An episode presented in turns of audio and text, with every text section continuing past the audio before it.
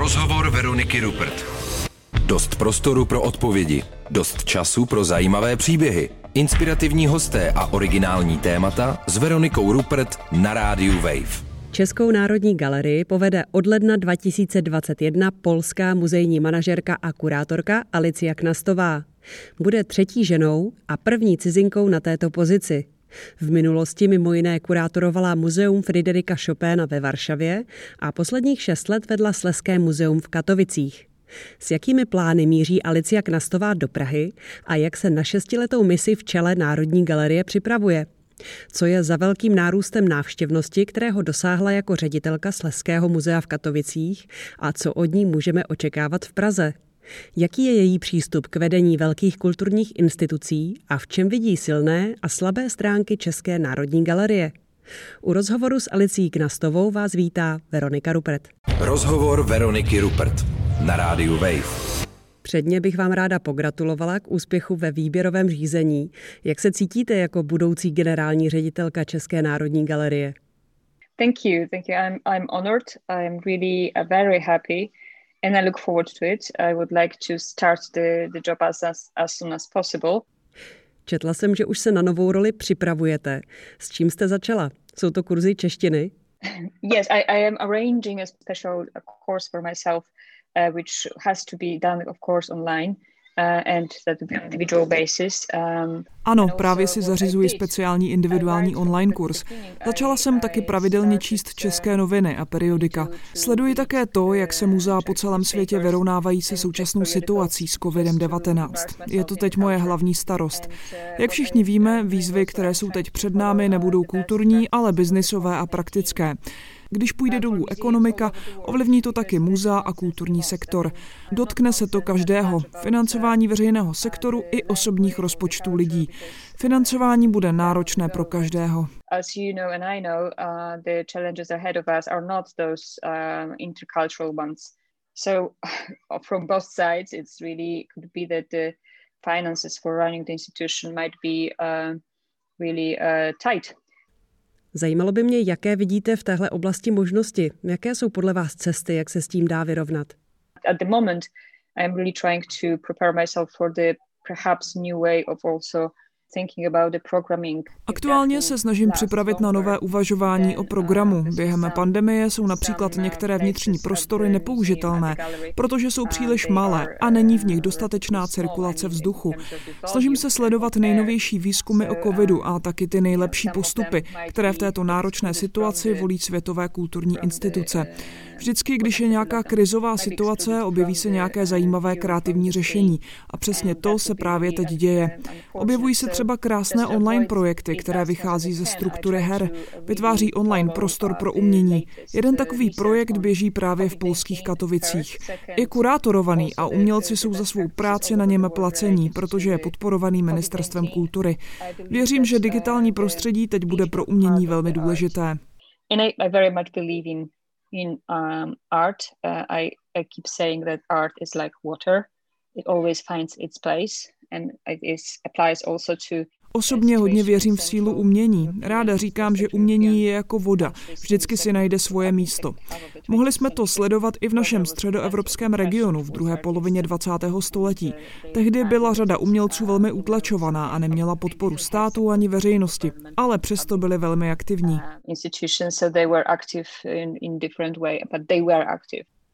Polská a česká kultura si budou od příštího roku blíž než dřív.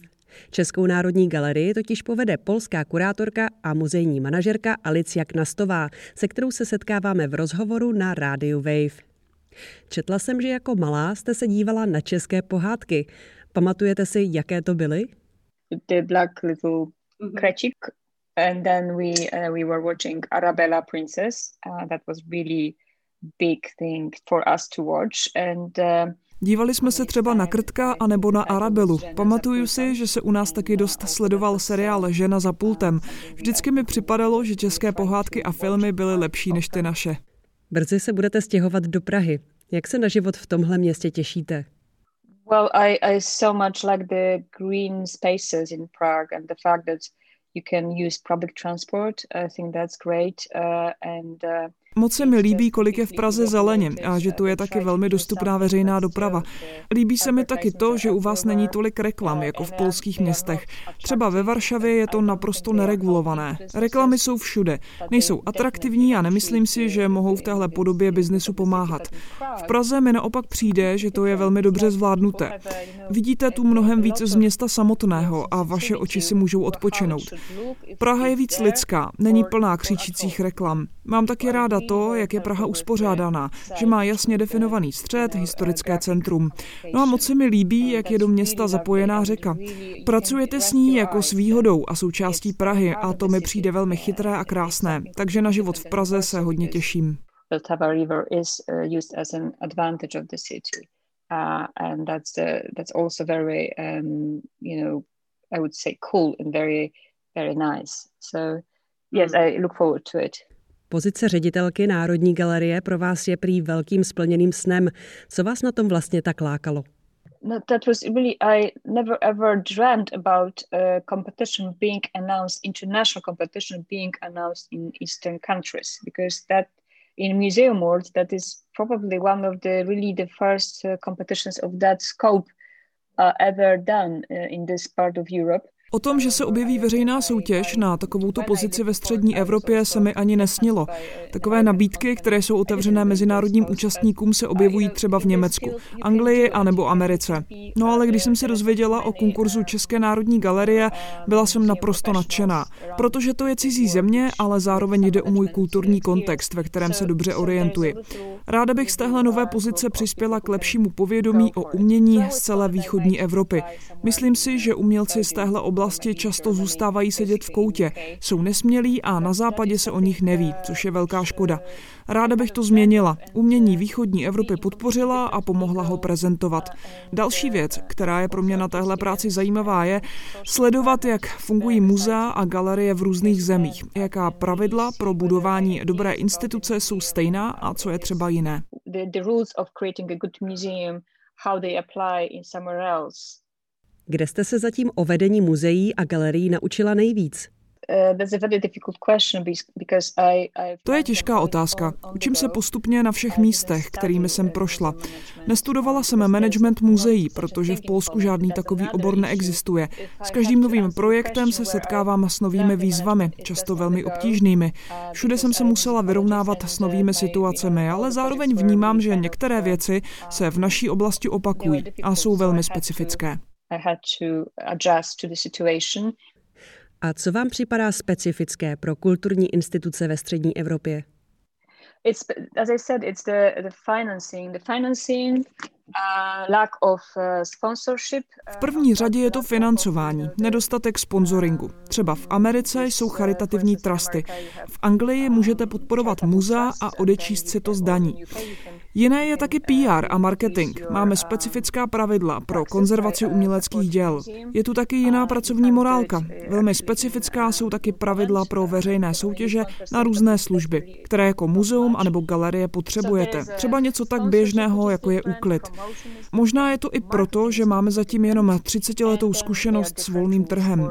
Když čtu knihy, které se o managementu muzeí píšou v Anglii anebo v Americe, spousta věcí z nich je v našem prostředí nepoužitelná. Můžete si z nich vzít jenom něco a najít si vlastní cestu.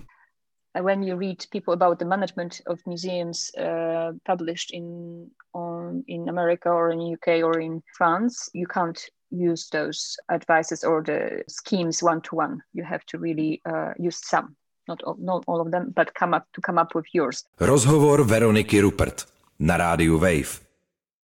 Ladíte rozhovor Veroniky Rupert dnes s novou ředitelkou Národní galerie, polskou kurátorkou a muzejní manažerkou Alicí Knastovou. Předchází vás velmi dobrá pověst. Mluví se například o tom, že jste dokázala zásadně zvýšit návštěvnost Sleského muzea v Katovicích. Jak se vám to vlastně povedlo? Well, in Katowice, the, the nicest part of it was that this number was slowly increasing. Nejhezčí na tom bylo, že čísla rostla pozvolna, takže bylo jasné, že to není jenom tím, že muzeum bylo nové a krásné. Udělali jsme celou řadu kroků. Hodně důležitá je infrastruktura. Když chce někdo strávit hezké odpoledne s přáteli anebo rodinou, nejde mu jenom o výstavu, ale chce taky potom někde posedět a popovídat si. To se týká hlavně lokální komunity. Musíte poznat jejich životní styl a nabídnout jim něco zajímavého. Propojovali jsme se s dalšími institucemi v okolí, s parky, orchestry a dalšími. Pořádali jsme mnoho eventů a často jsme spolupracovali s dalšími festivaly ve městě, třeba s festivalem New Music a nebo Off Festivalem. To nám přivádělo úplně nové publikum. Konal se u nás summit věnovaný globálnímu oteplování a celá řada dalších událostí. Díky tomu všemu se o nás rozšířilo povědomí a přijíždělo čím dál tím víc lidí. Když spolupracujete s různorodými partnery, přináší to řadu nových příležitostí. So the, when you are mixing uh, and collaborating with sometimes not very uh, obvious partners, it looks like a really wonderful opportunity. Uskutečnila jste mimo jiné výstavu o sleském hip-hopu. Jak jste na tenhle nápad vlastně přišla? Actually, I am not a hip-hop listener and I'm not hip-hop fan. Uh, you will be surprised. Sama nejsem posluchačkou anebo faninkou hip-hopu. Jako muzikoložka rozumím relevanci a důležitosti, kterou tenhle hudební žánr má, ale rozhodně ho neposlouchám ve svém volném čase. Tahle výstava si o sebe řekla sama. Když jedete po horním slesku vlakem, rychle si všimnete, že se tu něco děje. V Katovicích je spousta kvalitního grafity a street artu. Ve Varšavě nebo v Krakově je to jiné. V Horním Slesku se během 90. let stal hip-hop opravdu velkou věcí. Byl to způsob, jak zůstat při vědomí, jak být součástí komunity a vytvářet pocit sounáležitosti. Byla tu řada skupin, které spolu komunikovaly, spolupracovaly a soutěžily. Dokud jsem nepřišla do Katovic, nevěděla jsem, jak důležitý hip-hop pro tohle místo je. Když jsem to pochopila, rozhodla jsem se, že tomu musíme věnovat výstavu. Zjistila jsem, že skoro každý místní umělec má nějakou hiphopovou minulost a nebo má na hiphop nějakou silnou vzpomínku. Pro lidi, kteří byli ve věku 35 až 45, byl sleský hiphop součástí jejich života. To byla přesně věková skupina, na kterou jsme se chtěli zaměřit. No a povedlo se to. Přišli. Výstava byla celá vytvořená hiphopovými umělci a fanoušky. Řada návštěvníků tehdy přišla do našeho muzea poprvé. Na první pohled bylo zřejmé, že to nejsou lidé, kteří by běžně chodili do muzeí. Jako setkání s osobní vzpomínkou a zkušeností to bylo pro řadu návštěvníků hodně emocionální.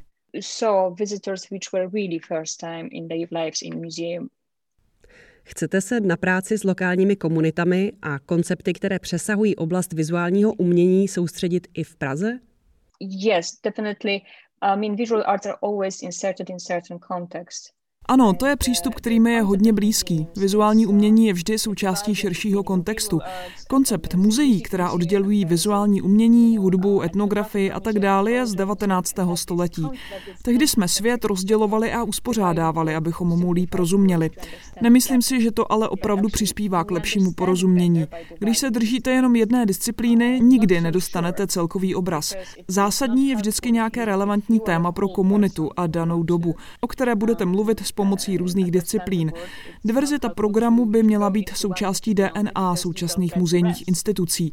Třeba v hudbě nemůžete mluvit o kompozici Igora Stravinského, nezmíníte-li inspiraci ve vizuálním umění a spojení s ním.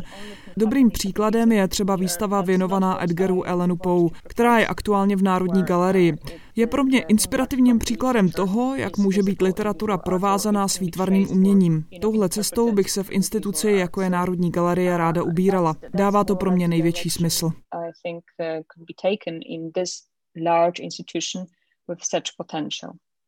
V čem vidíte silné a slabé stránky Národní galerie?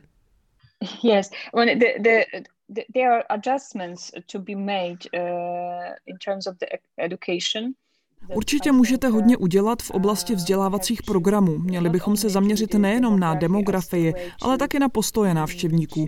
Určitě by bylo dobré zanalizovat, jaké aktuálně je publikum, které do Národní galerie chodí a taky zjistit, kdo mezi návštěvníky chybí. No a proč to tak je? Náročné určitě bude to, že Národní galerie je rozsáhlá instituce, rozestřená mezi řadou specifických budov a lokací.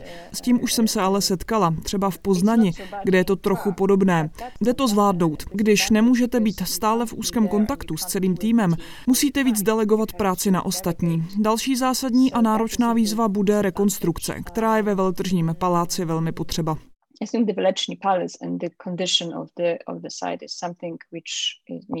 Uh, some improvement. Zaujalo mě, že o vedení Národní galerie se ucházel také kolektiv žen.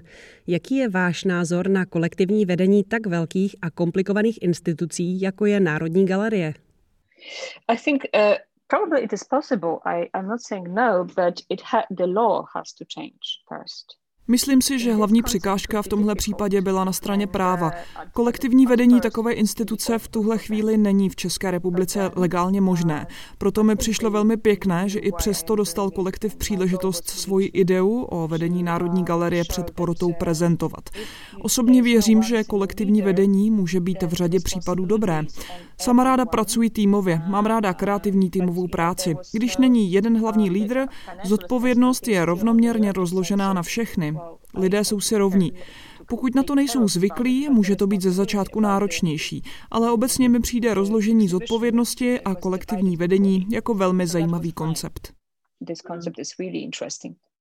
Historička umění Milena Bartlová v minulosti v jednom z rozhovorů pro českou televizi řekla, že k problémům Národní galerie patří mimo jiné i to, že ji opakovaně vedly hodně silné až egocentrické osobnosti, na kterých vše stálo a že se nevybudovaly nějaké institucionální mechanismy fungování.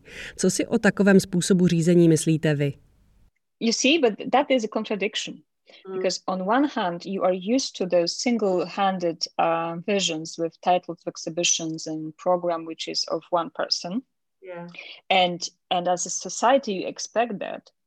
Mm. But then when I propose that I am going to do with, uh, working with the team, then uh, then that's kind of big surprise. Jsou to dva rozdílné způsoby řízení. V případě, že se vše odvíjí jen od jednoho člověka, nemůžete zároveň pracovat jako tým. Možná, že se to ode mě očekávalo, protože když řeknu, že chci pracovat týmově, je to velké překvapení. Není to tak, že tým pracuje jenom pro mě, ale společně pro instituci. Tohle není problém jenom v Česku. Děje se to v institucích po celém světě. Důležité je, že ředitelé se mění, ale struktura zůstává. Největší odměnou pro ředitele muzea je to, když změny, které provedli, pokračují a prospívají, i když už ve funkci není. Je to podobné jako rčení, že klášter bude žít déle než jeho představený. Jsem si jistá, že i v Národní galerii je určitá institucionální paměť. Je pro mě důležité tuhle paměť poznat a pochopit. Nechci pracovat proti ní, ale s ní. In terms of the hip hop, I did say that was my idea. I did say to the team, I, that's my dream to make this exhibition.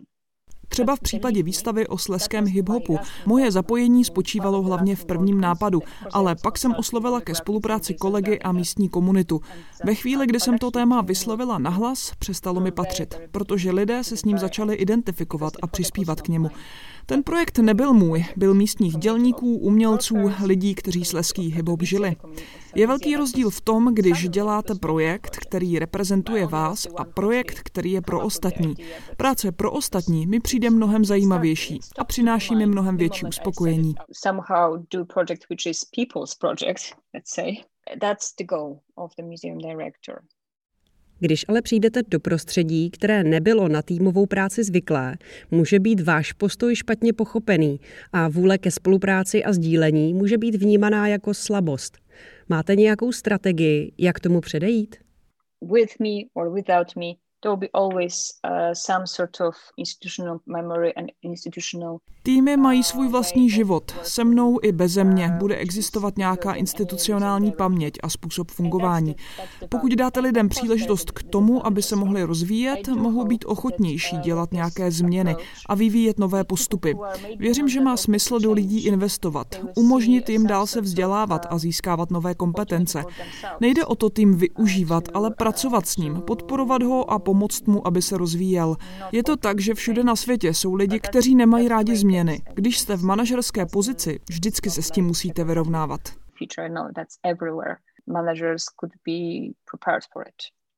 Poslouchali jste rozhovor s kurátorkou a muzejní manažerkou Alicí Knastovou, která od ledna 2021 povede Českou národní galerii. Doufám, že to pro vás byl zajímavý a inspirativní poslech a zvu vás k dalším velkým rozhovorům, které najdete na webu wave.cz lomeno rozhovor, v podcastech Rádia Wave nebo na webu a v aplikaci Můj rozhlas. Rozhovory pro vás připravujeme společně s kolegou Martinem Minhou. Příjemný poslech dalšího vysílání a podcastů Rádia Wave přeje Veronika Rupert. Rozhovor Veroniky Rupert. Dost prostoru pro odpovědi. Dost času pro zajímavé příběhy. Rozhovor Veroniky Rupert. Poslouchejte velké rozhovory se zajímavými hosty kdykoliv a kdekoliv. I offline. Přihlaste se k odběru podcastu na wave.cz lomeno podcasty.